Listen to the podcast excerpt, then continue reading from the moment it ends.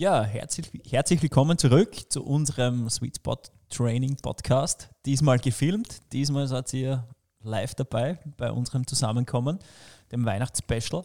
Es ist der erste Schritt, um unser Sweet Spot Projekt auf ein neues, neues Niveau zu heben und eben auch, ja, zu heben, ist das Stichwort gell, bei dir, Sausi. und euch auch visuell teil, teilhaben zu lassen an unseren Projekten. Genau. Ja, wir, wir werden weiter plaudern im Stammtischformat. Der Rest nach dem Intro, würde ich sagen. Genau, Weihnachtsspecial Teil 2.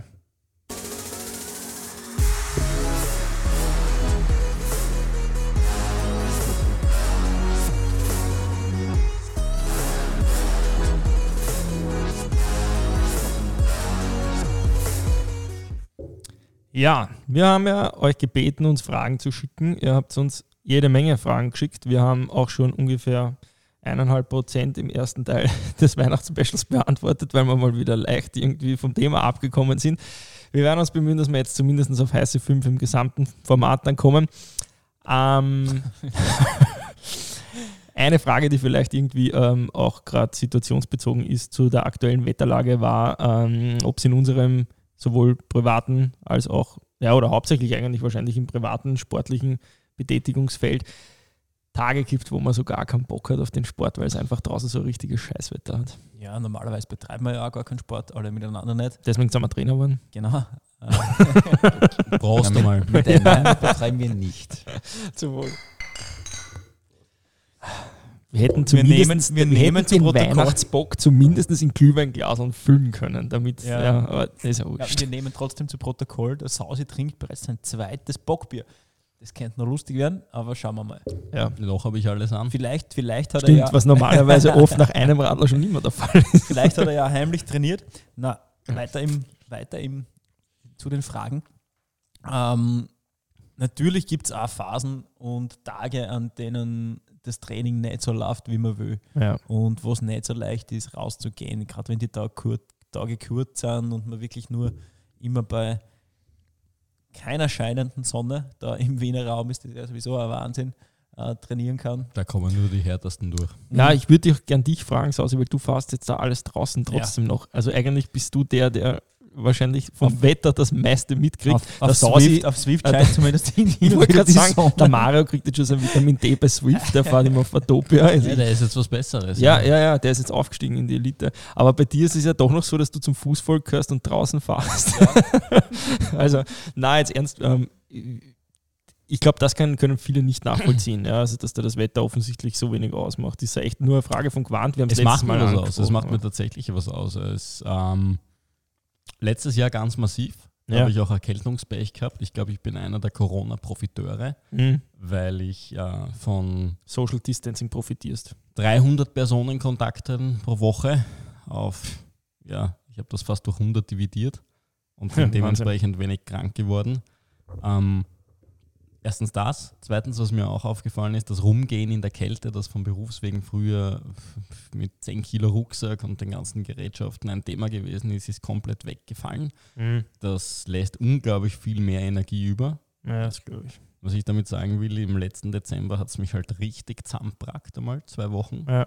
Das war auch so, dass ich einen Infekt sicher eingefangen habe, wo ich einfach mich zu nichts anderem aufraffen konnte, außer auf der Couch zu liegen und, und Netflix zu schauen. Äh, der langen Rede kurzer Sinn, im allgemeinen Kontext der letzten Jahre ist es definitiv so, dass ich sage, okay, ich kann im Sommer sicher eine 4-1er, 5-1er Zyklik fahren, dass ich tatsächlich vier, fünf Wochen Belastungswochen habe und nur eine Woche Erholung brauche. Daran brauche ich im Winter auch bei besten Bedingungen nicht zu denken, weil es einfach mhm. nicht geht. Es raubt dir die Energie. Da geht 2-1 vielleicht. Ja. Und das ist Thema Periodisierung oder, oder was ziehe ich denn aus dem Ganzen noch irgendwie raus, ist definitiv ein Thema. Ich muss auch sagen, im Triathlon gäbe es, und das haben wir auch in anderen Podcasts hinlänglich besprochen, sicher viele andere Sachen zu tun, außer jetzt deppert lang Radl zu fahren, außer dass es mir halt erfreut macht und ich wirklich, wirklich motiviert bin und mich das mhm. begeistert. Wobei der Winter jetzt noch kurz ist, die harte Zeit kommt erst, das muss man auch sagen. Das ist dann so immer Ende Jänner, wenn man sich denkt, äh, ja. jetzt, jetzt dauert es schon lang. Ja? Wobei, ich glaube, auf Holz, bis jetzt läuft es gut. Ja. Cool. Komm, komm, doch zu Swift. Komm auf die Swift-Seite. Niemals. Gabriel, fast du draußen jetzt da? Sehr wenig. Ja. Gerade auch jetzt beruflich sehr, sehr eingeschränkt, weil eben kaum noch Möglichkeiten sind, jetzt wirklich Tageslicht mitzubekommen. Ja, das heißt, ich bin auch ein Swifter. Vitamin D virtuell. Ja, Vitamin D merke ich selber, dass gerade ein extremer Mangel da ist oder Sonnenlichtmangel, würde ich eher sagen. Vitamin D ja. kann ich noch nicht sagen, aber mhm. Sonnenlicht fehlt mir extrem. Aber ja, die Uhrzeit macht das Problem. Also draußen zu fahren mhm. bleibt nur noch die Option sehr, ja, du bist, früh. Du bist doch eine Orchidee. Also wenn wir beide Pflanzen wären, wäre ich die Waldviertler Kartoffel. Grob, okay. nicht schön, aber robust. Und du brauchst halt Licht. Ich, ich meine das ernst. Nein ich, ich, ich, sagen, leide, ich bin ein Weichei. Nein, ich leide mit ihm mit, weil ich ganz genau weiß, dass er im Sommer, wenn er im Sommer ins Büro kommt, ein, ein, ein, ich, ich könnte einfach nur durch eine Berührung glücklich werden. Und, und, und im Winter. Also wäre die Auswirkung von zwei Bockbier am Haus ist in, in vivo. Ich weiß gerade nicht, was Und genau im Winter ist es ja echt so, dass wenn, da, da, da, da leide ich mit. Ich, ich meine es ernst, da leide ich mit dir mit, weil, weil es echt grenzwertig ist, diese, diese Trauer und Gebrochenheit in dir zu sehen. Also ich freue mich dann, wenn es im April wieder wärmer wird, weil da weiß ich, da werden die Hosen kürzer, ja, und es geht dir auch wieder besser. Sausi, ich hab dich auch lieb.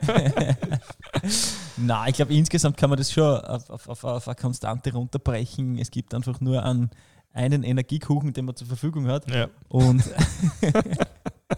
wenn du halt das fehlende Tageslicht einmal 50 Prozent wegfrisst, dann bleibt halt nicht mehr so viel über für alles andere. Und ähm, beim Sausi vielleicht mehr. Das kostet ihn vielleicht nicht so viel Energie. Wie, Nein, er steht Nein, aber jetzt Spaß beiseite, es kostet mich Energie. Aber ja, aber hast du schon mal seinen Hauttag gesehen? Der braucht ja gar keine Sonne. Nein, ja, das ist der Einzige, der auf dem Tisch da im, quasi, der lebt normal weiter. so. Ja, aber Contenance. Genau. Äh, was ist das? Ähm, aber vielleicht ist das einfach so das, das, was man sich vor Augen halten sollte, dass man einfach die mehr Energie für gewisse Aktivitäten braucht, sportliche Aktivitäten und dann auch dementsprechend reagieren muss. Auf alle Fälle, was, was, was heuer ganz besonders auffällt, ist, sind viel weniger Leute krank. Also ja. abgesehen von, von, von, von ah, mit, mit Corona. Ähm, ich merke das auch ganz extrem. Tochter geht in den Kindergarten. Normalerweise ist um die Zeit oder generell ja, ja. Äh, alle Wochen Schnupfen angesagt, alle zwei Wochen mindestens. Und jetzt gar nicht. Ja. Das gibt es einfach nicht mehr. Mhm. Ähm, und ich glaube, das ist schon was, was wir auf alle Fälle mitnehmen sollten. Ich glaube auch, dass die, wenn, wenn man jetzt einfach mal die Frage stellt, wie es uns jetzt in der Zeit geht, mhm. muss man einfach ganz allgemein sagen, das ist die beschissenste Zeit vom Jahr. Also November, mhm. Dezember, die Tage sind einfach jetzt am kürzesten. das Wetter ist, ist am wenigsten einladend. Also ich bin gestern heimgefahren vom Semmering und habe gesagt, das ist das destruktivste Wetter, was es dieses Jahr bisher gehabt hat. Also es war einfach nur dunkel, neblig, zart, kalt, einfach schier. Ja. Und da kriegst du so richtig keine Lust, dass Aber du was machst. Ja.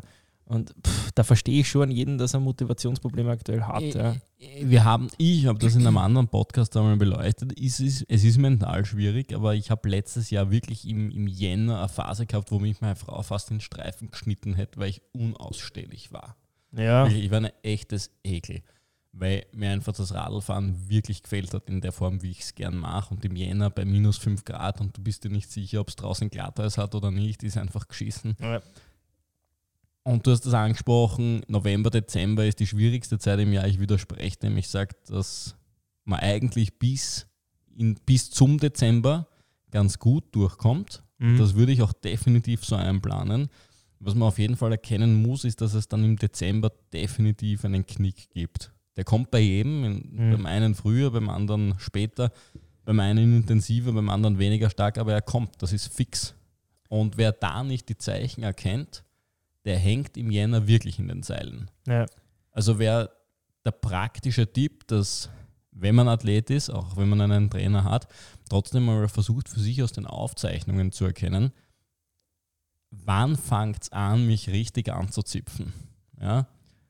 von dem Zeitpunkt, wenn man dann einen Mittelwert hat, drei Wochen vorzurechnen und im Idealfall schon drei Wochen vor diesem Zeitpunkt, wo es einen anfängt anzuzipfen, äh, zu reagieren und eine Strategie zu entwickeln, wie man durch den Winter kommt. Ja. Der Idealzustand wäre natürlich, das wissen wir alle, ins Warme zu gehen, weil jeder Profisportler, der es ernst meint, ist zu diesem Jahreszeit nicht hier. Es ist einfach so. Mhm. Oder wohnt erst gar nicht hier. Die allerbesten können sich ein Domizil in Girona leisten oder sonst wo. Äh, ja, aber für den normalen arbeitenden Menschen in Wien auf jeden Fall hier eine Strategie aufzustellen und dann auch zu sagen, Moment, wie viele Wochen sind es denn dann wirklich? Ja, Weil ja. wenn wir dann von Mitte Dezember bis Ende Jänner reden, sind das sechs, sieben Wochen, ist im Jahreskontext fast, fast wurscht. Wir haben das auch in der Off-Season thematisiert. Wenn es eine ja. gibt, vor, vor, allem, vor, allem, dann, wenn man eben in der Phase dann sinnvoll auch die, die Regenerationszeiten einbaut, ja. Dann macht das auch macht Ja, aber hast du jetzt gemeint, die, die sieben Wochen sind, sind quasi nicht so relevant, weil da würde ich da insofern widersprechen, wenn ich das jetzt einfach dann schon mit der Saison so zusammenzähle, sind wir schon prozentuell ich würde sehr großen Ich würde sie entweder würde ich sie einfach in diesen Zeitpunkt setzen und solange mhm. es geht, bis in den November rein trainieren Mhm. Weil der Zelle ist es ja wurscht, wann du die ja, Arbeit ja, machst. Ja. Oder aber, nicht nur oder aber, das ist eigentlich schon ein und.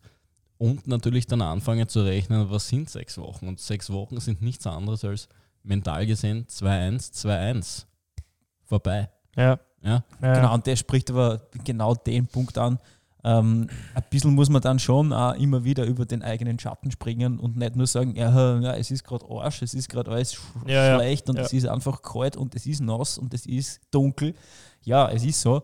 Man muss trotzdem trainieren, man soll trotzdem weiter trainieren und nimmt daraus vielleicht sogar mehr Energie mit. Also das ist auch ganz sicher ein Punkt, den man da mitbedenken sollte. Und im Umkehrschluss, wenn es das da schleifen lässt, zahlst das sehr genau, lang mit. Dann zahlst du sehr lang mit.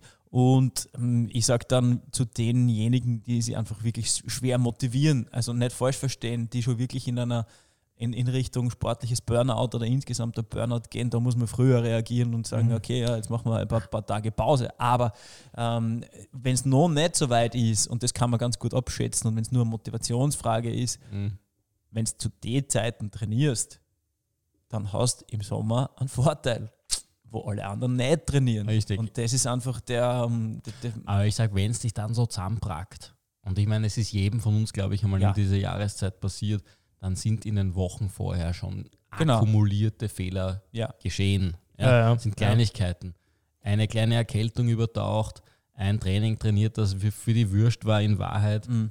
Also, dass man sagt, okay, im gesamten Kontext trainieren auf jeden Fall.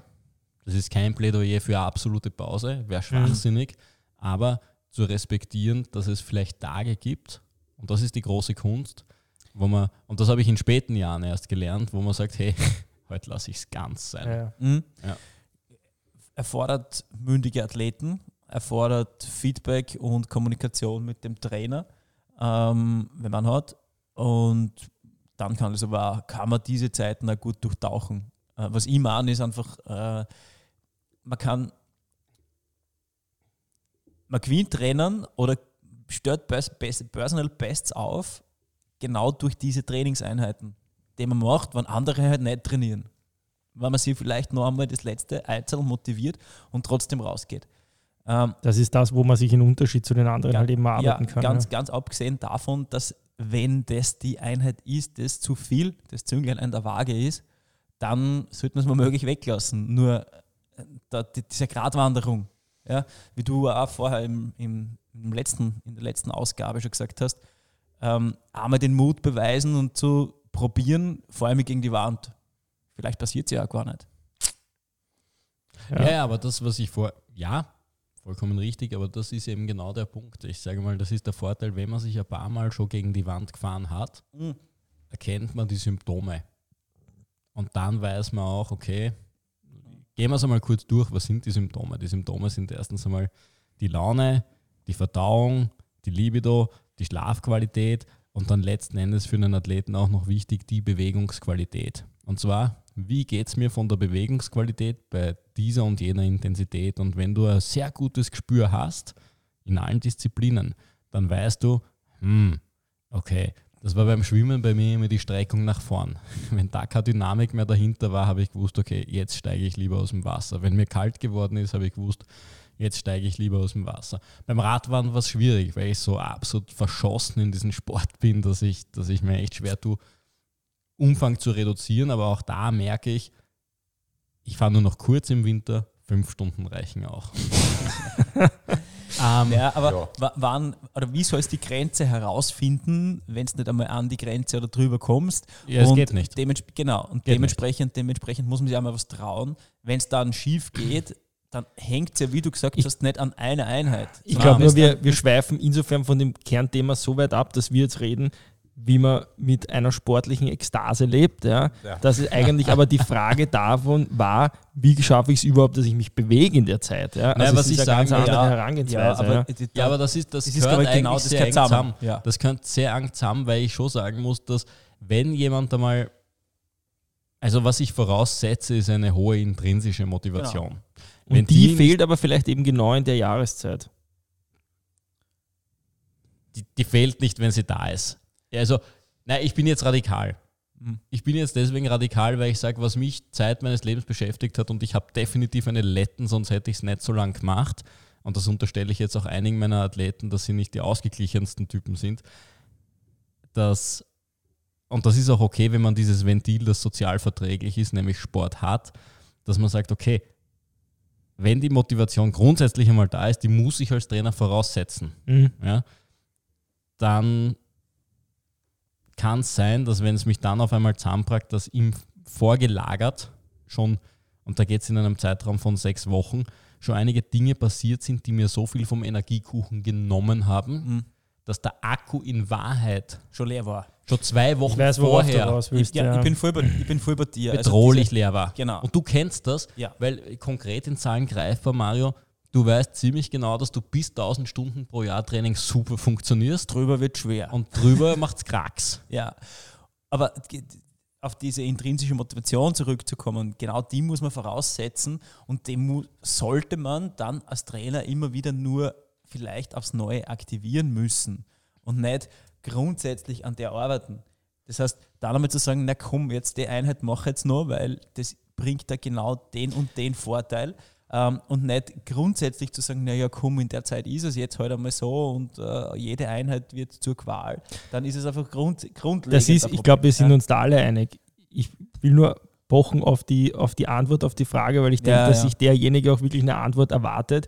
Das sind ja grundsätzlich intrinsisch motivierte Leute und die wollen eben genau nicht als Antwort haben, naja, dass wir sie nicht motivieren wollen und durchtragen wollen durch den Winter, sondern die hätten gerne eine Antwort, wie kann ich die intrinsische Motivation in solchen Zeiten wie jetzt, wo der Hauptwettkampf weit weg ist oder in dem mhm. Jahr noch schlimmer, wo es nicht einmal irgendwelche Winterläufe gibt, hochhalten, wie wie kann ich mich da ja, fokussieren? In, das wäre, glaube ich, einmal in, so die Dinge. Und genau ich glaube, das geht Schritt, vielen Leuten in so. Der Schritt, in der Schritt-für-Schritt-Vorstellung, dass einfach noch jede noch so kleine, jeder noch so kleine Fortschritt insgesamt weiter zum Ziel führt. Das heißt, nicht an den großen Zielen im Sommer orientieren, sondern zu schauen, na okay, jetzt ist das Wetter wirklich so bescheiden draußen, ich schaffe es trotzdem und sehe das als nächstes Ziel. Ich sage ja. wirklich in, in, in, nächster Zukunft. Ich ja. es tut mir leid. beantworten? Ja. Entschuldigung. Nein, Nein du an, du, du, warst so still jetzt und okay. du sollst auch was sagen. Aus anderer Sicht, vielleicht um eher in diese Richtung der Antwort zu kommen, mal auch diese Zeit, wo es einem dann nicht mehr Spaß macht. Also Motivation ja, aber jeden freut gewisse Dinge irgendwann nicht mehr. Und vielleicht auf den Bezug, Januar oft ein Monat, bei dem es milder wird. Ich freue mich aufs Radfahren, gehe wieder raus, kann mich vielleicht leicht anziehen. Februar kommt wieder ein Einbruch.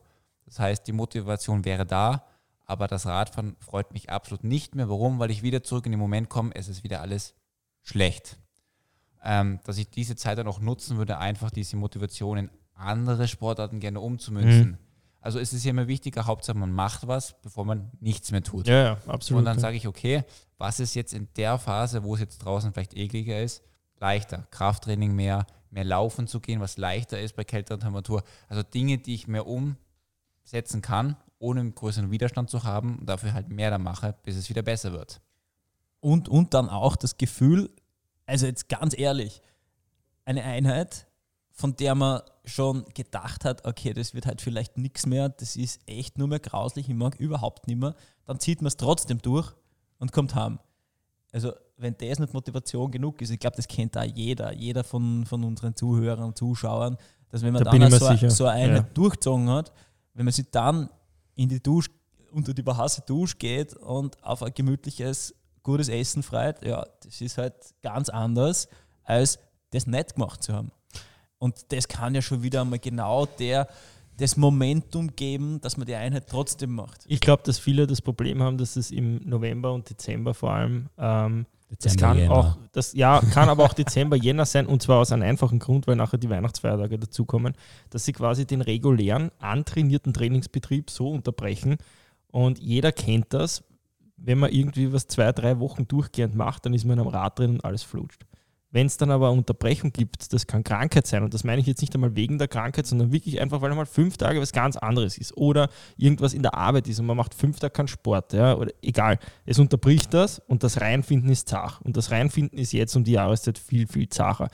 Da muss man halt einfach sagen, wenn man wirklich mit derartigen Problemen kämpft, der Winter ist unglaublich wichtig. Ich glaube, wenn man sich wirklich was vor Augen halten will als Anker, auf den Winter baut alles auf.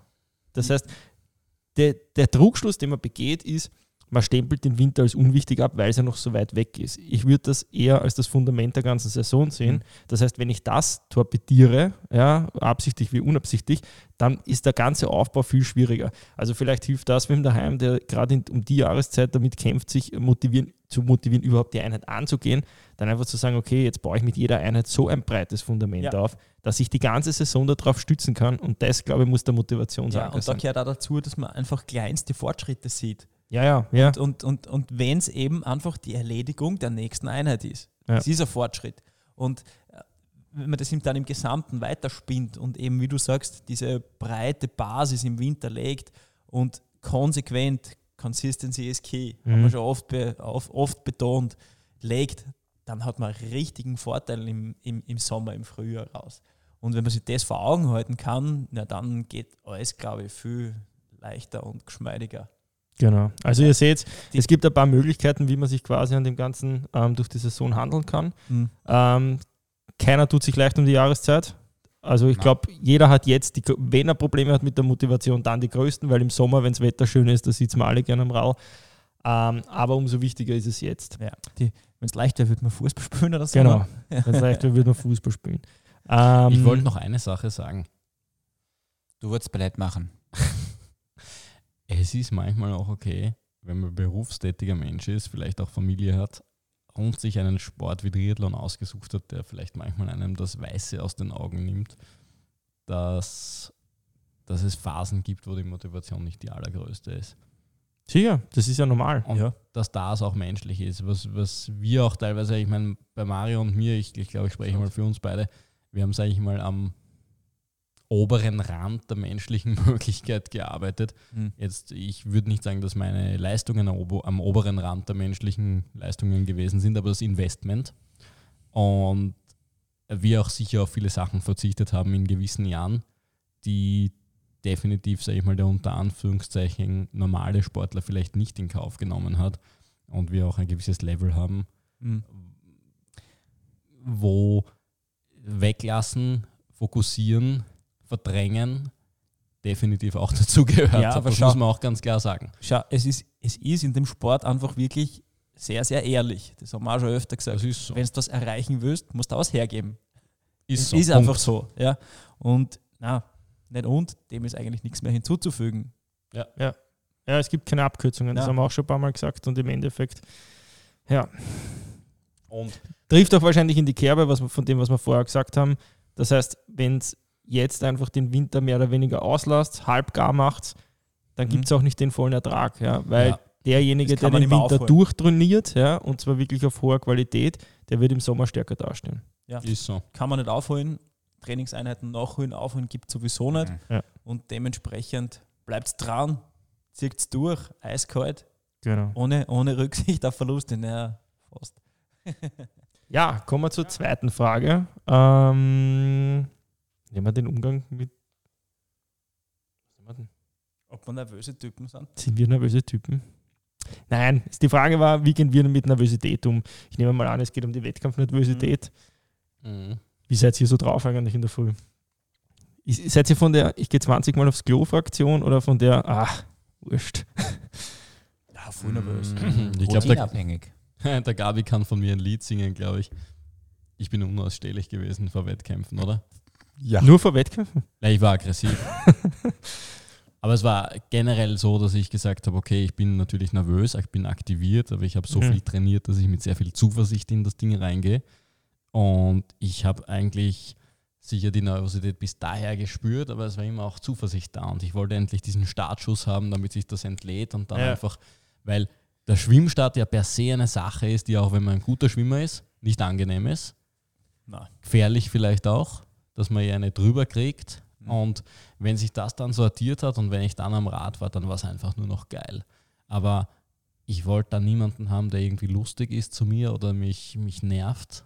Da war ich sehr ungehalten teilweise. Ich glaube, dass einfach so eine gewisse Nervosität einfach wirklich, wirklich, wirklich unbedingt notwendig ist. Ja, also dazu, ohne, ohne, ohne, wirklich nervös zu sein, kann man keine Bestleistungen abrufen. Und Wie hast das du gemacht, Gabriel? Wie ist es bei dir? Hm, ich finde der Wettkampfabhängig? Ähm, ich würde sagen, Nervosität immer und ich finde sie auch wichtig, da stimme mhm. ich Mario zu, im Punkt so, wenn ich das nicht wäre, wäre mein Wettkampf egal. Ja. Also dann würde ich da stehen und sagen, ich mache mit, schön und gut, was am Ende passiert, ist egal. Wenn ich diesen Wettkampf will, bin ich automatisch nervös. Warum? Weil ich ja hoffe, dass ich Bestleistung bringe. Ja. Also immer wenn ich eine Bestleistung bringen will, bin ich automatisch nervös, weil ich ja nie weiß, ob es heute hinhaut oder nicht.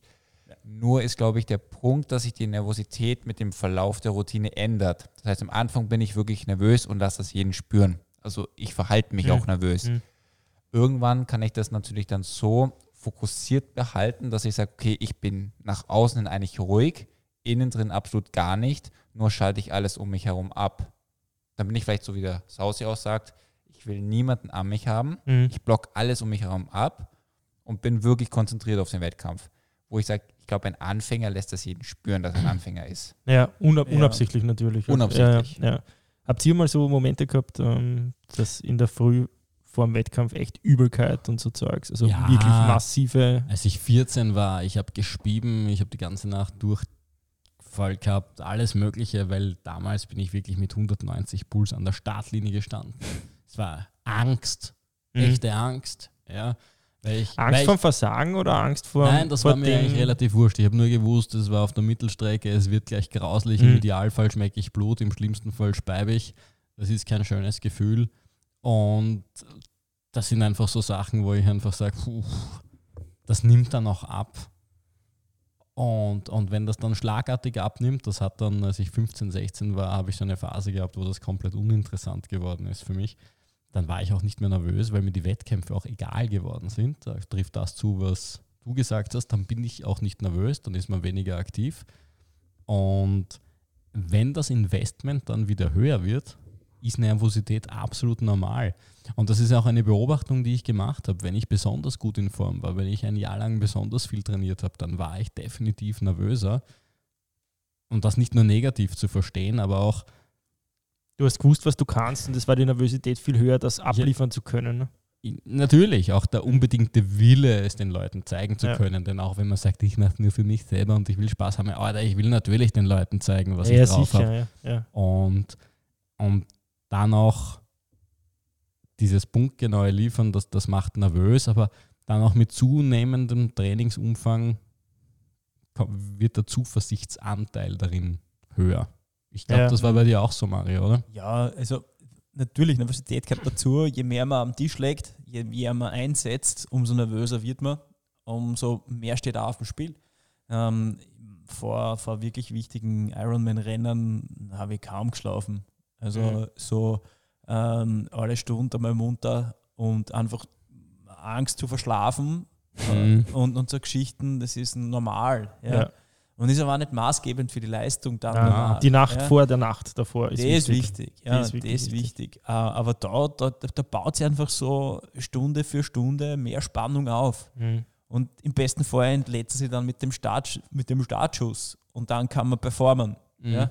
Ähm, wenn das eben nicht wäre, dann wäre es dann wurscht. Und je höher der Einsatz ist, wie beim Pokerspiel, umso nervöser wird man wahrscheinlich. Ja, ja wenn es um die Blinds geht, ist dann, ja, ist man vielleicht auch nervös. Aber ja. wenn da wirklich ein Haufen liegt, na dann. Ich habe das, ich habe ja Geschichte studiert und ich habe das mal mit Leuten verglichen, die wirklich was am Tisch gelegt haben, nämlich der Abend vor Schlachten ja. oder der Morgen vor Schlachten, wie es den Leuten da gegangen ist.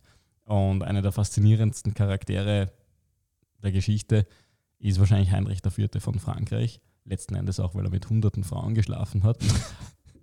Aber der hat sich vor Schlachten, hat er beschrieben, echten Durchfall gehabt und echt sich angeschissen. Also im wahrsten ja. Sinn des Wortes.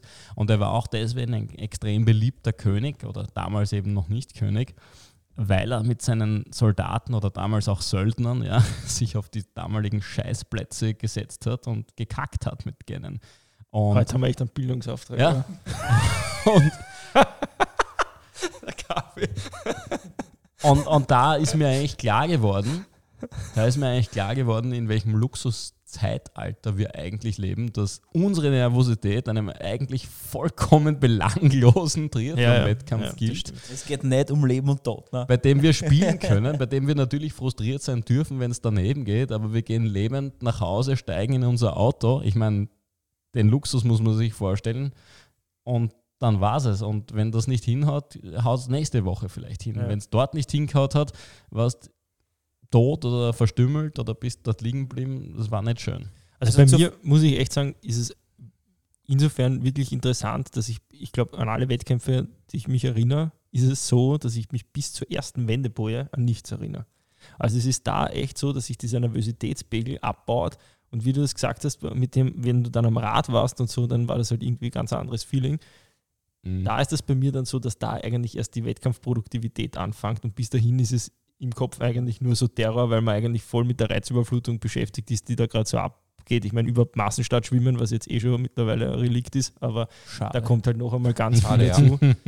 Was ich aber auf jeden Fall sagen kann, punkto Nervosität, und da sind wir uns sicher auch auf dem Tisch einig, wie wir es jetzt gerade gesagt haben, wenn keine Nervosität da ist, ja, dann gibt es auch keine, keine Top-Leistung. Ja, also ein gewisses ja. ähm, einen Druck abliefern zu wollen, zu müssen, zu können, der muss ja, da sein. Das Kämpfen oder Flüchten. Genau, ist, und das, was bei mir einfach der Fall war jetzt da in den letzten zwei Jahren, und das schlägt vielleicht die Brücke zum ersten Teil von dem Podcast, wo wir über warum wir einen Trainer haben oder warum ich einen Trainer habe. Ähm, ich war bei Wettkämpfen dann nicht mehr nervös. Ja, ich meine, vor einer Langdistanz bist du immer so ganz locker, stehst dann trotzdem mhm. nicht am Start. Aber du hast keine Grundspannung. Weißt du, was ich meine? Ja. Weil einfach ganz viel eigene persönliche Erwartungshaltung an dich in irgendeiner Weise fehlt. Ja? Mhm. Weil, und da merkst du eigentlich, was da für Trainingspotenzial irgendwie verschissen worden ist über ein ganzes ja. Jahr. Weil du hast dann auch keine Erwartung an dich selbst, die du irgendwie abrufen willst, sondern du spulst das Programm ab und äh, ja, und das, was mhm. rauskommt, ist halt auch einfach äh. Das ist halt, mhm. ja, und also kein Fisch, kein Fleisch, so wie man es blöd sagt. Ja. Es ist, na schau, es, es ist ja, ähm, die Universität kommt ja nicht nur von deiner Seite, also von deiner Erwartungshaltung, sondern auch von Druck, auch aus Druck von außen. Ja. Und das soll jetzt schon so weit gehen, dass es beflügelt. Ja. aber mhm. halt nicht limitiert. Ja, ja. ja. Und das tut es aber auch bei vielen, das muss ja, man auch sagen. und das ist das Problem, vielleicht auch die Geschichte zu, zu, zu dem Thema Sprung von Amateur zu Profi das ist genau das Züngeln an der Waage. Das heißt, die Erwartungshaltung und der Druck von außen wird so massiv groß, wenn man mhm. von dem Amateur zu einem Profi-Status wechselt, aber wenn eigentlich in Wahrheit nicht viel Unterschied ist, ja. Äh, ja ähm, dass dann die Wettkampfleistung nicht mehr da ist. Das heißt, mhm. das ist schon eine Gratwanderung ähm, und der Pegel dieser Aktivierung, der Nervosität muss schon passen. Ja. Und das, das, weil die Frage jetzt nochmal für sich, für sie vor mir sich, wie geht man damit um? Ähm, auf alle Fälle die Nervosität annehmen. Ja. Ja, und versuchen, also ihn positiv zu, sagen, zu kanalisieren. Ich würde, ich würde, jetzt loswerden, der wird nicht verschwinden. Ah. Ja, der wird nicht verschwinden, man muss sich damit arrangieren und einfach ja. wissen, okay, ohne dem geht sowieso nicht und das beflügelt mich jetzt zu Bestleistungen wenn es dann schon so in Richtung geht, Übelkeit und Durchfall und solche Geschichten, dann bin ich mir nicht mehr sicher, ob das beflügelt. Wobei ich glaube, das, das ist eine Altersfrage. Ja, und ich glaube auch generell, das ist ein Persönlichkeitstick. Es gibt ja. Leute, die haben eine gesunde Nervosität und haben trotzdem Durchfall. Also, weißt du, was ich meine? Das ja. äußert sich dann einfach anders. Ähm, ich, ich glaube, glaub, die wirkliche was, Kernfrage glaub, du brauchst eine Abstumpfungsphase auch ein bisschen. Mhm. Ich glaube, es mhm. ist okay, wenn man als blutiger Anfänger und ich war damals blutiger Wettkampfanfänger und ich, mit 14 hast du ja auch einen viel, viel schmäleren Horizont. Ja. Ähm, als Einsteiger hast du vielleicht auch einen schmäleren Horizont und genierst dich vielleicht auch, oh, was ist, wenn ich letzter wäre oder sonst was, was vollkommen wurscht ist, glaubt mir das. Ähm, aber das ist ein Wettkampf, beim nächsten Wettkampf wird das vielleicht besser und es wird daher bestimmt beim dritten Wettkampf daher besser. Daher gibt es eben diese Vorbereitungswettkämpfe, ja. wo es dann nicht um alles geht, für das man trainiert hat. Und das ist egal, auf was für einem Niveau. Ja. ja es ist egal, ob das ein Anfänger ist. Beim Anfänger geht es auch bei dem einen Wettkampf, der jetzt als Hauptziel definiert wird, um alles. Ja. Mhm. Und äh, wenn das Ziel ist, nicht letzter zu werden. Das ist dann dann ist das per Definition alles. Weil wir bei Definition sind, wie würdest du den Unterschied zwischen Angst und Nervosität sehen? Weil ich glaube, das ist ja schon irgendwie, also Nervosität, glaube ich, sind wir uns einig, das ist eigentlich was Positives, was ja. man braucht. Viele haben wirklich Angst. Ich würde sagen, Angst kommt oft dann, wenn man das Gefühl hat, man ist nicht vorbereitet genau. für die Aufgabe. Ich gerade sagen. Mhm. Ähm, das ist schon schwierig. Ja? Also dann fehlt ja. irgendwie das Vertrauen in den eigenen Körper. Ich kann ein gutes schaffen. Beispiel geben. Ich habe definitiv in den ersten Jahren meiner Triathlon-Laufbahn, Ende 90er, Angst vorm Schwimmen gehabt, weil ich auch Angst gehabt habe, mhm. in freien Gewässern zu schwimmen. Das ist lange Jahre auch nie ein angenehmes Gefühl gewesen.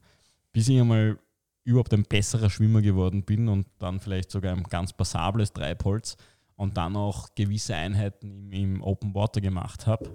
Und als ich dann diese Zuversicht hatte, wurde aus Angst, die immer lähmt, Nervosität. Und das ist der Unterschied.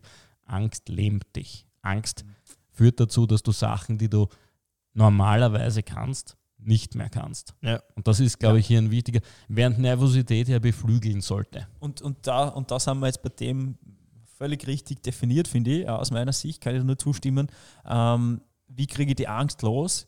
Alles, was ich im Training nicht abrufen kann, kann ich im Wettkampf auch nicht abrufen. Das heißt, man muss sich dann im Vorfeld diesen Situationen stellen, ob es dann ein Vorbereitungswettkampf, den man als Training sieht, ist, oder eben dann, wenn du das Beispiel Schwimmen schon nimmst, ähm, ein Gruppentraining irgendwo gemeinsam mit anderen das Wettkampfsituationen simuliert ist, ist sei dahingestellt. Ja. Aber, Aber das stirbt spätestens die Möglichkeit bei Marathon und Langdistanz aus, weil das kann ich im Training nicht simulieren. Weißt du, was ich meine? Ja, ich glaube, da musst du definieren, vor was hast du Angst. Wenn's naja, die, die meisten, würde ich jetzt einmal sagen, haben Angst vor der Distanz. Dann würde ich über die Distanz gehen. Dann würde ich Radausfahrten da, das ist die Ausnahme.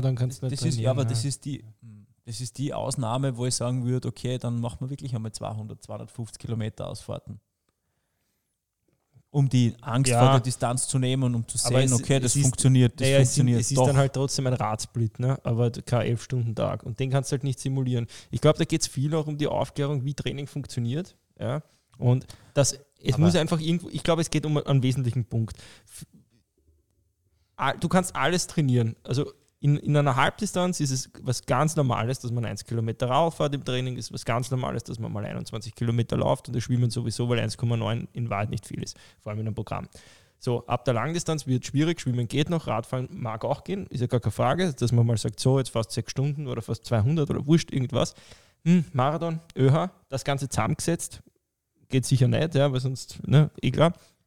Ähm, ich glaube, da fängt halt dann die Aufklärung seitens Trainer zum Athleten an, dass wurscht wer das nie am Stück trainiert und das so funktioniert Training und Adaption mhm. nicht. Ja. Du brauchst nicht einen elf Stunden Trainingstag, um elf Stunden zu performen, sondern das geht ja über den, den, den Load, den Chronic Load, der über die ganzen Wochen passiert, der dann übers Tapering abrufbar ist an einem ganzen Tag. Ja.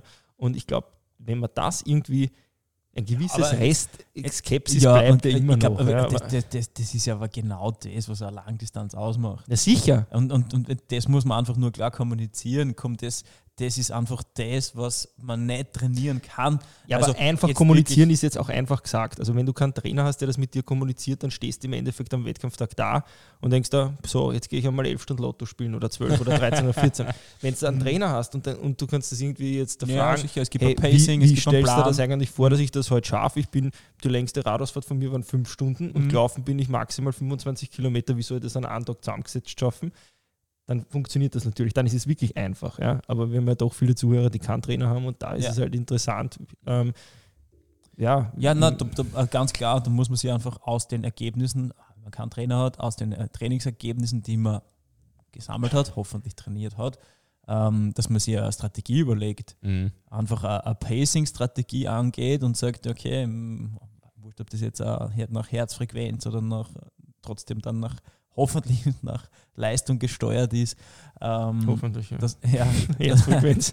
ja, ne, ich, ich denke da jetzt eben an Athleten, die vielleicht wirklich keinen Trainer haben, die dann äh, solche Parameter eben wie Leistung auch vielleicht ausklammern ja. ähm, und eh Geschwindigkeit und, und Herzfrequenz als, als, als Steuerungselemente nutzen. Dann setze ich mir halt dann zumindest da Limits ja. und sage, okay, die Herzfrequenz überschreite ich nicht und passt dann, dass die Chance sehr groß ist, dass ich das Ganze unbeschadet überlebe. Äh, wenn ich einen Trainer habe, dann soll es eher klare Pacing-Strategie Ich glaube auch, dass das eine Vertrauensfrage ist. Also ich kann mich erinnern, bei meiner ersten Langdistanz, ähm, meine längste Radarsfahrt, glaube ich, davor, ja, ist wurscht, ich will es gar nicht wissen, es war extrem kurz, ja, und ähm, ja, Marathon bin ich davor gelaufen mhm. und ich habe mir gedacht, gut, der wird schon wissen, was er macht, ja, und mhm. das ist, glaube ich, der Kernpunkt bei der Geschichte, ja, und es hat nachher alles zusammengesetzt funktioniert. Isoliert war mir ein absolutes Rätsel, wie ich so einen Marathon, der für sich genommen echt kein Spaß ist, ja, ähm, nach so einer langen Radeinheit überhaupt mal ähm, laufen soll. Lange Rede, kurzer Sinn. Im Endeffekt Vertrauen in den eigenen Körper. Das, was ihr in einer Woche trainiert, ist ein kumulierter Stress, der, mhm. sich, der sich anhäuft. Das heißt, die, die, Adaption funktioniert auch anders, als wenn ich ähm, alles auf einen Tag münze, weil ja eben dann die Regeneration auch besser wird. Und umgekehrt ist es aber dann so, dass durch Tapering dann auch am Tag X wirklich extreme Höchstleistungen abrufbar sind, die der Körper normal gestückelt über mehrere Tage quasi trainiert. Und wenn Sie mal zusammenrechnet, was Sie in einer Woche trainiert, ja, da kommt auch richtig, ja, richtig da, was da zusammen. Jetzt, und da schließt jetzt der Kreis zu der Frage, diese kumulierte Belastung kann man nur dann wirklich ins Positive ummünzen und abrufen, wenn es eine gewisse Nervosität und einen gewissen Respekt vor der Distanz gibt. Genau. Ja. Mhm. Und äh, dementsprechend ist alles gut. man muss vorher seine Hausaufgaben machen, dann darauf vertrauen, dass man es gemacht hat und dann halt die, die, die, die Nervosität eingrenzen oder kann positiv als positiver Katalysator wirken. Gabel, trau dich dazwischen reden, ja. wir reden die ganze Zeit. Ja, das wird sonst nichts mehr. Ähm, wird sonst nichts mehr. Nein. Ja, alles richtig, alles richtig soweit. Ein ähm, anderer Punkt, den ich zum Thema Angst bringen wollen würde, ähm, dass es eigentlich zwei Formen von Angst gibt. Ihr redet ja eigentlich von der Angst vor dem ersten Mal. Also wenn ich das erste Mal etwas mache, was ich noch nie gemacht habe. Nein, nicht dieses erste Mal. Achtung. So ähm, wenn ich das erste Mal eine Distanz mache, die ich nie gemacht habe. Ja. Ich finde diese Angst ist legitim. Die habe ich. Da hilft nichts anderes. Du stehst davor, hast es gemacht. Dann wirst du los, normalerweise. Da gibt es aber noch die zweite Angst und das ist genau dieses, was dann Nervosität zur Angst unterscheidet. Dass wenn ich jetzt eigentlich fähig bin, eine Leistung zu bringen, aber mich so stark anzweifelt, dass ich diese nicht bringen kann, dass ich eigentlich meine Leistungsfähigkeit unterdrücke. Mhm. Wo ich dann eigentlich nicht mehr die Nervosität nutzen kann, um eigentlich am Ende Leistung zu bringen, sondern genau das Gegenteil, ich hemme mich. Diese Angst ist, glaube ich, schwieriger zu überwinden. Das ist, glaube ich, viel mehr Arbeit dahinter, dass ich sage, okay, wie rede ich dem Athleten ein oder wie kann er sich selber einreden, dass er eigentlich überzeugt ist, dass er etwas kann, dass er leistungsfähig ist. Egal was es ist, ob es es kann auch sein, dass er Verletzungen hatte in der Vergangenheit. Es kann sein, dass er ja. Ernährungsprobleme in der Vergangenheit hatte. Wie ich dann genau solche ja, Stellschrauben dann gelöst bekomme ich glaube auch, ich bin da voll bei dir und ich glaube auch ein Thema, was wir noch gar nicht angesprochen haben, und das ist sicher irgendwo dieser triathletische Zeitgeist, wenn nicht überhaupt der allgemeine, dass ich sehe, dass sich schon sehr viele Leute ähm, massiv limitieren, auch durch Angst, durch Versagensangst, ähm, durch Social Media, durch Erwartungshaltung, die sie sich an sich selbst setzen, ähm, wo dann ganz schnell intrinsische Motivation zu einer wirklich äußerst ungesunden, ja, vielleicht eh noch immer intrinsischen, aber ja, ich würde es eigentlich dann schon fast extrinsische Motivation bezeichnen. Also sprich, ja. dass man ein Erwartungsbild erfüllen will, was man entweder sich selbst gesetzt hat mhm. oder was man sich so mühevoll aufgebaut hat, dass es andere an einen haben. Und das sehe ich in der heutigen Zeit als ein Riesenproblem. Ja, das, ist aber, das ist aber, also, ich kann im Age-Group-Bereich Entwarnung geben, die meisten Leute interessiert es nicht. Das ist, das ist wirklich richtig. Das klingt jetzt so banal, das ist aber ja. echt, das ist der Punkt von dem ganzen Satz. Ich glaube, es haben ganz viele das Gefühl, alle Welt schaut auf mich. Man muss da desillusionieren und sagen, leider, Gott sei Dank, es interessiert die Leistung in Wahrheit. Es ist im Regelfall, wenn es so wäre, möchte ich eine Geschichte erzählen, die ich selber nur gelesen habe, aber da ist es darum gegangen und das ist eine Sache, es ist eine Dimension, die du im Profibereich beschrieben hast und die ich aber im absoluten Profisport im Sinne von Weltstars absolut bewundere, dass Leute, wenn Millionen Menschen ihnen zusehen, dann noch liefern. Und das vorher noch ansagen, vielleicht auch noch. und vielleicht vorher noch ansagen. Also eine der größten Leistungen, die ich jemals gesehen habe, war das 800 Meter Finale von London 2012, wo mhm. der Rudisha gesagt hat, seinem Trainingspartner gesagt hat, lauf mit mir die erste Runde auf keinen Fall mit, ich laufe Weltrekord und werde Olympiasieger. Wenn es dein Tempo läufst, wirst du Zweiter. Genau das ist passiert. Und ich denke mir, what the fuck, was für Balls muss der nämlich haben, dass er nämlich ja. dann liefert. Und der war sicher auch nervös, aber aktiviert und zuversichtlich nervös. Und der Chris mhm. Sportman, der wiederum Olympiasieger auf 4000, in der 4000 Meter Verfolgung beim Radfahren geworden ist, hat in seinem Buch geschrieben, dass er sein gesamtes Erspartes hingelegt hat, damit er das machen kann. Der ist Tischler gewesen. Im Radsport der 90er Jahre in Großbritannien gab es ziemlich wenig bis null zu verdienen.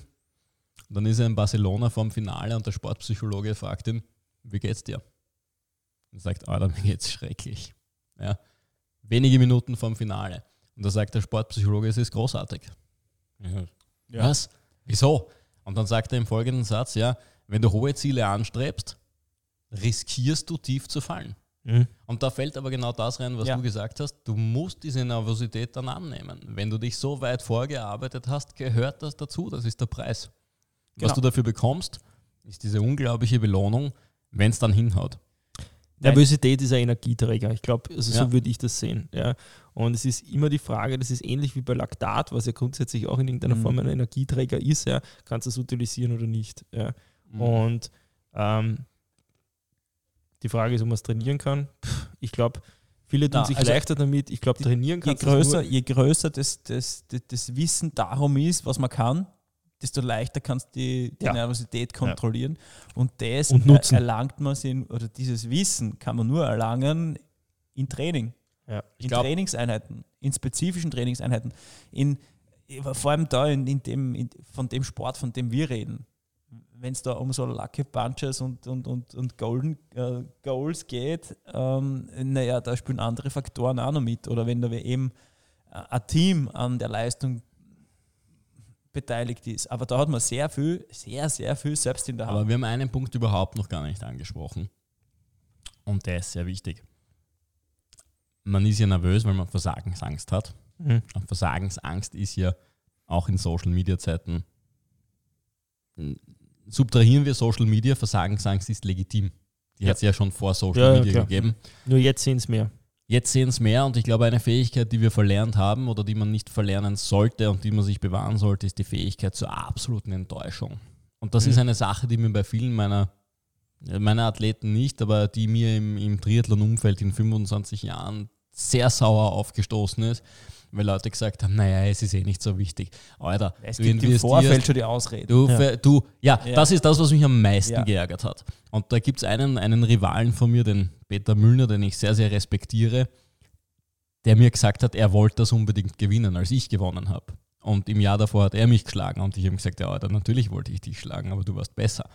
Und diese Fähigkeit, mit, mit Enttäuschungen umzugehen und sich einzugestehen, ist eine Sache, die mir bei vielen Leuten fehlt. Und vor allem das ist auch so ein Punkt, wo, wo, wo glaube ich, diejenigen das als Charakterschwäche sehen oder als Schwäche, nicht als Charakterschwäche, ähm, Scheitern einzugestehen. Ich persönlich finde das mittlerweile, und zwar unabhängig vom Triathlon, ja, bei Sportlern generell als eine riesen Charakterstärke, über Schwächen zu reden oder über, mhm. ähm, über Misserfolge zu sprechen. Ja. Kein Mensch kann mir erklären, und das wird aber social media mäßig mittlerweile transportiert, dass eine Profikarriere wie am Schnürchen läuft und laufen muss. Ja, no das ist Höhen und Tiefen permanent und das ist in jedem Sport so. Und ich verstehe das zum Beispiel, dass es in einem Sport mit einer hohen Wettkampffrequenz, habe ich eh schon mal gesagt, wie im, im beispielsweise im, im, Skirennen so ist, wenn man ihn Hirsche interviewt hat und der hat gerade ein Tor auslassen oder irgendwas, dass er dann sagt, so, und das ist abgehakt, weil ich muss mich auf nächste Woche konzentrieren. Okay, in einer Geschichte wie Triathlon, finde ich, ist das ein super Marketing und der Frodo hat es vorgemacht, wie man mit, einer, mit einem Misserfolg in Hawaii umgehen kann. Ja, in, natürlich bei Excellence und dieser Marketing-Genie brauchen wir gar nicht reden. Aber letzten Endes, wie man auch mit Misserfolgen umgehen kann und das noch immer medial gut verkaufen kann. Und damit meine ich jetzt nicht unbedingt ein Kaschieren, sondern es geht einfach darum, auch Dinge anzusprechen, wenn einmal was daneben geht. Ich persönlich habe das zum Beispiel, wie ähm, der Patrick Lange Ich muss aber ganz ehrlich sagen, da hat mir der Kienle immer mehr getaugt, weil der Kienle, der Kienle hat kein Theater gemacht, der hat gesagt, hört mir zu, ich bin Zweiter geworden, ich trainiere das ganze Jahr, es feiert mich an. Ich ja. gratuliere Andreas Relat, dem Sieger, aber ich bin persönlich wollte ich gerade zutiefst enttäuscht. Wollte ich gerade drauf kommen. Ja. ja. Es ist natürlich immer eine Frage, wie man es transportiert. Ja. Der eine verpackt es besser. Kienle zum Beispiel, deswegen schätze ich ihn extrem der setzt sich hin, der wartet einen Tag, weil wahrscheinlich das Interview sonst ganz anders ausschauen wird, ja, weil der sehr emotional ist und das ist gut so, ja, so muss das auch, so muss ja das auch sein und so ist das ja auch verständlich. Aber der sagt dann einfach, hey, da war ich scheiße, da war ich scheiße, das ist daneben gegangen, das ist daneben gegangen, aber das war geil und beim nächsten Mal muss das und das und das funktionieren. Was war zum Beispiel, wie der Patrick Lange in, in, in, in Krona ausgestiegen ist und man hat einfach einmal drei Tage nichts von ihm gehört, weil es mhm. geheißen hat, das Management will nicht, dass er, ich finde, das war mindestens einmal, was mich betrifft, ja, aber wenn ich mir zum Beispiel ähm, mehrere Berichterstattungen angeschaut habe, auch aus Deutschland zu der Zeit, für ihn ähm, in, auf der Beliebtheitsskala wirklich ein riesen ja. Nackenschlag. Ja? Also mhm. einfach dieses Wegducken und zu sagen, so quasi, na, wenn wir es nicht sehen, dann ist es nie passiert. Ja? Und das ist, und das, das zieht sich aber durch alle Sportarten und das ist eine Entwicklung, die im Social Media extrem zach ist, finde ich. Ja? Und die einfach das Ganze äh, ja, alles total verfälscht. Aber ich meine, vielleicht kommen wir irgendwie zu unserem Abschlussthema für heute, weil wir hätten noch die Frage gehabt, punkto Hopperlas und so, die, die uns in, in, in den diversen Wettkämpfen äh, passiert sind. Wir haben mal mhm. gesagt, wir machen so einen Podcast, der heißt. Eine Fuck-Up-Story. Genau. Und ich glaube, da können wir wahrscheinlich eine Doppelfolge füllen mit sowas. Ja. Ähm, wer gewinnt Kona 2021? Gabriel, deine Einschätzung. Wen hättest du denn gern? Ich weiß nicht mehr, was nächstes Jahr passieren wird. Das ist so schwierig zu sagen. Gehen wir mal davon aus, nächstes Jahr ist ein normales Triathlon-Jahr. Naja, ein normales Triathlon-Jahr ist dann die, die, ich die, vor die, die Protagonisten sind qualifiziert, ja. Ja, ja, aber wer gewinnt? Ja. ja. Ich würde es dem Frodeno nochmal zutrauen. Mhm. Also ohne Zweifel. Ja, Konkurrenz ist, glaube ich, immer noch die gleiche wie vorher auch. Ich glaube, da hat sich nicht so viel verändert. Ich sehe Lionel Sanders nach der Donau weiter oben. Das mhm. muss ich schon sagen. Ich bin gespannt, wie der das auf die Lange bringt. Ähm, das war beeindruckend. Ja. Wann glaubt ihr, geht die Zeit von den Norwegern los? Noch nicht 2021. Ja. Ich würde sagen 24, 24 oder so. vielleicht, ja. Es, da gibt es verschiedene Möglichkeiten. Also ich meine, persönlich würde ich sagen, Frodeno ist nie ganz auszuschließen. Ist einfach so. Ja.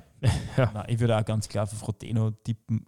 Ganz klar ist ein Typ, den man nicht abschreiben darf. Weil ich glaube auch, dass er das Gefühl hat, den richtigen Abstieg, den, den Ausstieg dann zu schaffen. Da ja, bringe ich nicht voll und, und, er hat und, und was noch ein riesen Pluspunkt auf seiner Habenseite ist, ja, der hat keinen Druck mehr. Der stimmt, wo, naja, wobei ich glaube, er ist der größte Druck für sich selber. Ja, glaub, aber, aber, von außen gibt es keinen Druck na. mehr. Ob der jetzt gewinnt oder nicht Kennst gewinnt. du einen Lance Armstrong? ja. ja, aus deiner Sicht kommt er nochmal.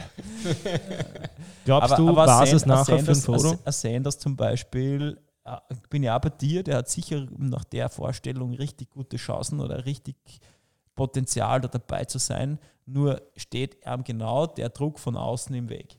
Ja. ja. Den, der, den der Frodo ja, nicht ja, hat. Ja, Und man muss auch beim Sanders relativierend sagen, er war auch in schlechten Langdistanzsaisonen gut auf der Halbdistanz. Mhm. Das ja. heißt, der Transfer auf die lange Strecke. Mh. Ja, und, und, und im Vorfeld seine Projekte, im Vorfeld, das haben wir im letzten. Ich glaube, das hat er sich jetzt abgehört. Also die, die, die 5-Kilometer-Geschichten, die Stunde, der Stundenrekord, das ist alles nicht spezifisch. Ähm, aber der, der Mitteldistanz sehr zuträglich.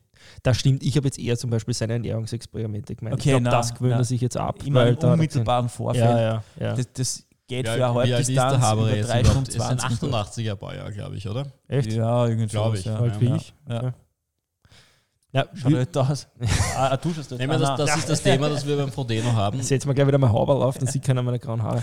Frodeno ist ein 81er Baujahr. Und auch wenn wir jetzt im Hochleistungssport übergreifend ein Phänomen haben, dass mit 30er bis Anfang 40er im Hochleistungsalter sind, das war vor 15 Jahren einfach nicht der Fall, mhm. ist es so, dass auch er irgendwann einmal ein Ablaufdatum haben wird. Und ich schätze, Andererseits, äh, Craig Alexander ist auch relativ. Stimmt. Der mit, mit 41, glaube ich, war der Weltmeister. Ja, war. ja, aber ich sage mal, dann geht es, glaube ich, relativ rasch. Glaubst du, dass der Frodeno noch weitermachen wird, wenn er sich denkt, also ich glaube schon, dass seine, seine Einstellung, die jetzt ist, dass wenn er am Start steht, dass er wirklich sehr, sehr, sehr hohe Chancen hat zu gewinnen. Mhm. Glaubst du, oder glaubt ihr, er würde auch noch am Start stehen, wenn er sagt, pff, jetzt na. bräuchte ich schon ein bisschen. Na, ich glaube nicht. Na, so schätze ich ihn ich nicht Ich bringe ein zweites Beispiel, Andreas Rehlert, ähm, wo man jetzt natürlich sagen kann, gut, er glaubt, boah, das klingt jetzt urböse, ja, ja Weltmeister er glaubt auch heute noch, dass es gewinnen kann. Ja. Ähm, ich persönlich schätze zum Beispiel den Frodo dann schon ein, eben aus dem Grund, weil er Weltmeister geworden ist, dass er dann irgendwann schon weiß, okay, jetzt ist ja. einmal Zeit für die Reißleine. Ähm, was man allerdings bei dem nicht unterschätzen darf, ist, wie viel Marketingmaschinerie hinterm Frodo steht. Ja, also mit jedem ja, Jahr, was der Triathlon länger macht. Ja, aber wenn man sich jetzt da wieder die neuesten Projekte für ihn anschaut, der, er hat es nicht notwendig, nur einmal Weltmeister zu werden, um das alles, um diese Maschinerie weiter zu betreiben. Also für die Kohle ja, aber dann könnte er ja noch, er hat, einen anderen Druck. Er hat einen anderen Druck hinter sich. Nicht mehr, glaube ich, dass er was erst weisen muss, sowieso nicht. Mhm. Ich glaube, liefern für Sponsoren und so weiter Glaube ich auch nicht mehr. Mhm. Aber er ist ja jetzt der, derjenige, der als einziger dreimal Kona gewonnen hat. Ja, als Deutscher. Auch. Als Deutscher. Ja, als, als Deutscher. Deutscher. Ja, so. viele ja, ja, als Deutscher. Ja, als Deutscher. So, ich glaube schon, dass er sich irgendwie eine Benchmark noch setzen will, dass das jetzt nicht vom Lange im nächsten Jahr gleich Mhm. Ja, aber weißt du, was die, weißt du, was die Realität weißt, ist? Was ich, meine? Also ich glaube schon, dass glaub, das, das triggert ihn schon. Ja, kann sein, aber ich glaube nicht, aus der Außenbetrachtung, ein, ein Lange hat nicht das Format eines Frodenos. Punkt. Wird er auch nie haben. Ja. Der Frodo ja. ist jemand, der, auch wenn er was anderes sagt, in Nizza und auf vielen verschiedenen Parcours bestehen kann, weil er jede Disziplin extrem gut kann. Mhm. Der Lange ist, sehr bösartig ausgedruckt, ein Aquathlet. Ist so. Mhm wenn das Radlfahren an Bedeutung gewinnt, ist er weg vom Fenster. Also von mir aus kann er dreimal Hawaii gewinnen. Für mich wird er immer ein Kirmes-Triathlet sein. Ich weiß, das ist verdammt polemisch und unsachlich, aber ich will mich nicht über lange unterhalten, sondern ich sage ganz einfach, dass der Frodo nächstes Jahr 40 wird. Und wenn er es noch einmal gewinnt, glaube ich, lass das sein. Das ist meine Einschätzung. Sanders würde mich freuen, wenn er es schafft. Ich bin persönlich ein Fan von ihm.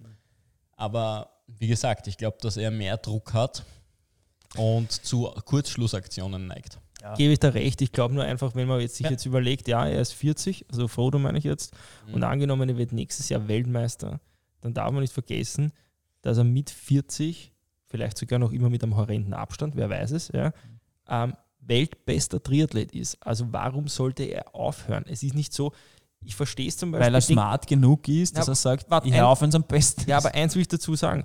Ich verstehe es zum Beispiel, wenn man es macht, ich bringe jetzt wieder einen Hirscher, weil den kennt in Österreich einfach jeder, ja, der das über einen Gesamtweltcup macht, also über eine Dauerleistung. Das aufrechtzuerhalten, wird mit jedem Lebensjahr brutal mhm. schwerer. An einem einzigen Tag, vielleicht in einem Rennen, wo der Frodo weiß, hey, das Klima taugt mir, die Strecken taugt mir, da spielt man alles in die Karten im schlimmsten Fall wäre ich nächstes Jahr Dritter und hör auf. Ja. Aber den, den Joker wegzugeben, als Weltmeister quasi noch einmal, noch einmal Weltmeister zu werden, ich bin gespannt, wer da, ich meine, das ist ja, kommt ja eh alles ins Internet, wir können uns das in einem Jahr anschauen. Ja. Ich bin gespannt. Ich kann es mir noch nicht ganz vorstellen. Beim Frodo kann es auch sein, dass, dass er noch 41, 42 im Hochleistungsalter ist. Ich glaube auch letzten Endes, dass es bei ihm vom Kopf abhängt. Mhm. Ja, wenn, wenn er 50 ist, glaube ich nicht mehr, dass er gewinnen wird die Vom Kopf, ob er wirklich, ob, ob er wirklich, wirklich mag oder nicht. Ja. Ob er, er will oder nicht. Ja, er hat ja auch einmal gesagt, solange es ihm Spaß macht, ja. sich quasi jeden Tag an die Grenzen zu bringen, dann bleibt er. Und genau das, und genau das ist der Joker. Er macht Spaß und er kann es, mhm. der Sanders will. Zum Beispiel. Es ja. ist nur dieser Vergleich. Und es ist ja nicht so, dass jetzt äh, äh das, das, das, das Duell äh, Frodo gegen Sanders wird, sondern da sind ja noch viele andere Protagonisten ja. im Spiel, die wir gar nicht genannt haben. Ja, aber wir ähm, haben wahrscheinlich schon mal den einen genannt, der wirklich da mitspielen wird. Ja, das ist der Lange. Nein, ich glaube, es ist so plakativ für das Ganze. Ähm, der Frodo kann, mhm. die anderen müssen. Und das ist ein riesen Joker, deswegen ist er für mich klar favorisiert. Was dann sonst noch passieren kann, ja. Ich glaube, ich glaube, um auf das auch zurückzukommen, er, er hat ja auch noch nie müssen. Also ich Ja. glaube, wenn es wirklich einmal so ein Iron War geben würde, ja, also wo er sich wirklich ab dem Energy Lab Mhm. bis vor die Ziellinie um einen Sieg bettelt und wurscht, ob er es nachher gewinnt oder nicht, aber dann würde ich sagen, ich glaube, dann hört er auf. Mhm. Weil dann hat er mal wirklich, dann hat er alles in die Waagschale legen müssen und ich glaube, da warten einfach auch noch so viele Leute und mich eingeschlossen, ja, dass man mal wirklich sieht, hey, was ist, wenn, wenn Lange und Frodo gemeinsam auf die Laufstrecke gehen? Dann würde ich gern wissen, was am Schluss dasteht. Weißt du, was ich Mhm. meine? Ähm, also man kann sich noch erinnern, wie, wie der Frodo die erste Langdistanz gemacht hat in Frankfurt mit den Gehpausen bei der, bei der Hitze, wo er sich immer wieder ähm, in, in, den- in den Eiskübel hat. quasi da reintaucht hat, nach drei Platten und allem und was der für eine Marathonzeit gelaufen ist und was der geliefert hat. Und da, war, da hat man das Gefühl gehabt, das war das letzte Mal, wo er wirklich am letzten Zacken Ja. war. Ja. Und nicht Und einmal in seinen sehr kontrolliert. 736 in Rot Mhm. habe ich das Gefühl gehabt, dass, weiß ich nicht, da geht es Mhm. jetzt gerade um Leben und Tod. Und ich glaube, wenn es da wirklich einmal, und gerade, ich habe schon das Gefühl, dass der Patrick Lange viele von denen da oben ziemlich triggert. Und wenn es Mhm. gegen den mal um ein Battle gehen würde, Warum wäre es glaubst du das? Weiß ich nicht. Also, man gibt ja auch ein paar Zielinterviews und so, wo gedacht habe, das wäre sicher interessant, wenn das mal wäre. Und das wäre ein Triathlon-Festival, das glaube ich. Ich muss sagen, dass der Frodo mich beeindruckt hat von seiner ersten Langdistanz weg. Ja. Weil sich da die gesamte Weltspitze, die gesamte Weltspitze hat an dem Tag gewusst, fuck. Vor Er allem, hat er hat angesagt. Ja. Er hat es angesagt, er wird, was war das? Er wird in eineinhalb Jahren quasi Weltmeister. Und ich kann mich noch erinnern, das hat damals der Streamer gepostet und die Kommentare drunter. Boah, die haben, die haben gesagt, was ist das für ein arroganter Mensch und so. Und was haben sich da andere schon verkühlt, die auf die Distanz gehen wollten. Da ist ein Michi Reland genannt worden und und und. Ja. Mhm. Und dann kommt die erste Langdistanz, der ist schon ziemlich ruhig geworden. Und wenn man bedenkt, dass er eigentlich beim ersten Mal in Hawaii Dritter gewonnen ist. mit einem Paschen, Mhm. er hätte vielleicht auf seiner, beim ersten Mal Hawaii schon, Mhm. also das ist schon cool. Ja, muss man sagen. Ich bin, Ja, aber das ist eben der Punkt, dass das eigentlich etwas ist, wo bei dem ich sagen muss, wie viele haben diesen Transfer so schnell geliefert? Der Andreas Rehlert ist einer davon, die, nachdem sie die Olympia-Quali nicht geschafft haben, dann halt einmal in Arizona das probiert haben und Mhm. gewonnen haben. Sonst hat es auch viel früher Simon Lessing gegeben, der ist gescheitert, also auf sehr hohem Niveau natürlich. Und jetzt steht natürlich zur Frage, äh, die Brownlee-Brüder, Nein, viel aktuelleres das ist auch schon Beispiel. spät. Also die, die haben es auch schon probiert. Das ist ähm, für mich aus meiner Sicht auch der Zug abgefahren. Und die Norweger, denen könnte das Gleiche Ja. passieren. Es Na. ist keine Gmade Wiesen, finde ich. Nein, es ist kein Ah, das Gmagelwiesen, nicht, ja. aber die, denen bei denen könnte es noch aufgehen. Warum glaubst du? weil es, glaube ich, eine, eine neue Ära Ja. von, von Triathlon, das ist irgendwie so, weiß ich nicht, Triathlon 20, nein, 2020 ist schon 2030. Aber- Ja. Nein, aber es ist wirklich, ich glaube, es ist echt ein ganz zukunftsorientiertes Ja. Projekt und es ist wieder eine, eine Revolution quasi, die halt gerade in Gang denke, kommt ich denk, und wieder dass, eine dass bei denen der Horizont nicht mit Olympia aufhört. Mhm. sondern dass da schon im Vorfeld weiter gedacht wird, was dann passieren könnte. Ich glaube auch, dass die Für ganzheitlich Athleten an das, an, das, genau. an das Unternehmen rangehen. Ja. Aber darf ich euch unterbrechen? Ich kann, ich kann mich an Interviews von Frodeno erinnern, wo er gesagt hat, na, die lange ist nichts für mich. ja, ja, klar. Ja. Ja. Und ich Hat will, er übrigens gesagt, so- ein Jahr oder Ja. nicht einmal ein Jahr, bevor er gesagt hat, er gewinnt in einem Ja, ja, Jahr. ja, wo er gesagt hat, ich will ballern oder sonst irgendwas, das ist überhaupt nichts für mich. Und dann hat er sich gedacht, naja, wahrscheinlich auch aus einer, ich will jetzt nicht sagen aus einer finanziellen Not, aber aus einer wirtschaftlichen, Also Olympiasieger wahrscheinlich nicht. Ich sagte, er hat einfach, ich glaube, er wird einfach gewusst haben, auf der, auf der kurzen wird es mit dem Alter schwierig. das hat er gewusst, das wird nicht mehr gehen. Und ich glaube auch nicht, dass er so sicher gewesen ist, bis es wahrscheinlich erste valide Testergebnisse gegeben hat. Und ich halte ihn dafür sehr smart, dass er gesagt hat, Moment, auf der langen kann es auch noch funktionieren. Weil im Mhm. Grunde genommen ist er einer der wenigen Typen, wo ich sage, okay, von den, von den Maßen, wie er aufgebaut ist, von der Schrittlänge, von all dem, was er kann, ist er ja auch die Belastungsverträglichkeit. effizient. Ja. Und genau, und genau das ist der Punkt, warum ich glaube, dass die Norweger da noch einen neuen Benchmark legen können. Kann sein, ich freue mich auf das, Weil, weil die wir genauso wissen, okay, das sind unsere Ergebnisse, das sind unsere Numbers und wir wissen, was da noch möglich ist. Und daraufhin planen wir die nächsten Schritte. Dann wird's geil. Die nächsten fünf Jahre cool. werden geil. Ja. Also ich glaube schon, dass man jetzt auch gesehen hat in Daytona, wohin die Reise geht. Mhm. Also in Norwegen. Ähm, Werden wir in den nächsten Jahren eine Ironman Bestzeit in Rot unter siebeneinhalb Stunden sehen? Ja. Ja. Glaube ich auch dran. Ja. Also die siebeneinhalb Stunden fallen aus meiner Sicht ganz sicher.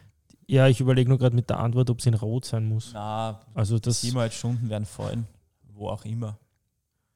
Vielleicht nicht auf Lanza. Und, und vielleicht auch nicht in Texas, weil das zweifel ich schon im Vorhinein an. Aber ja, nein, also ich glaube schon, dass die, dass, die, dass die Ära jetzt da ist für, für neue Bestleistungen. Man denke allein einmal, was sich im Schuhsektor getan hat, was der Frodo mhm. noch nicht nutzen hat können. Mhm. Also wenn du sagst, ja, er hätte da noch zwei Minuten am Marathon gemacht, was sicher drin gewesen wäre mit den Schuhen, ähm, dann sind wir schon bei 7,34. Ja. Ähm, hm, ja, da wird die Luft halt dann oben schon mit jeder Sekunde dünner. Und ja, ähm, äh, auch am Radsektor tut es ja Jahr für Jahr. Ja, klar. Also das ist ja Allein, was du überlegst, wenn das früher wer gesagt hätte, dass ähm, Triathleten einen Zugriff auf einen Windkanal haben. Mhm. Ja. ja. das ist ja absurd. Ja? Also, wohin sich der Sport entwickelt, es wird größer, es wird mehr Preisgeld. Man muss auch fairerweise dann dazu sagen, je mehr finanziellen Anreize es gibt, umso mehr wird es auch geben, die ähm, auf Umwegen nachhelfen, die halt nicht im legalen Bereich sind. Das werden wir, mit dem werden wir auch konfrontiert werden. Das ist in der Leichtathletik nichts anderes. Ja, ähm, ja, wo man ist das nicht jetzt schon so? Entschuldigung, ich frage jetzt naiv.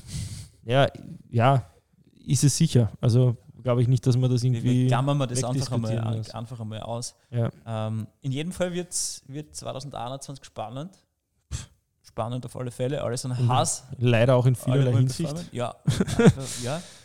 Ähm, ich glaube, das ist ein guter Zeitpunkt. Strapazieren wir die Zeit unserer Zuseher und Hörer. Ja, vor allem die Augen geben. heute sehen es uns. Ja. Noch schlimmer. Ah, ja. Ich habe das nächste Mal eine Maske auf. Ähm, Warum liegt der Stroh?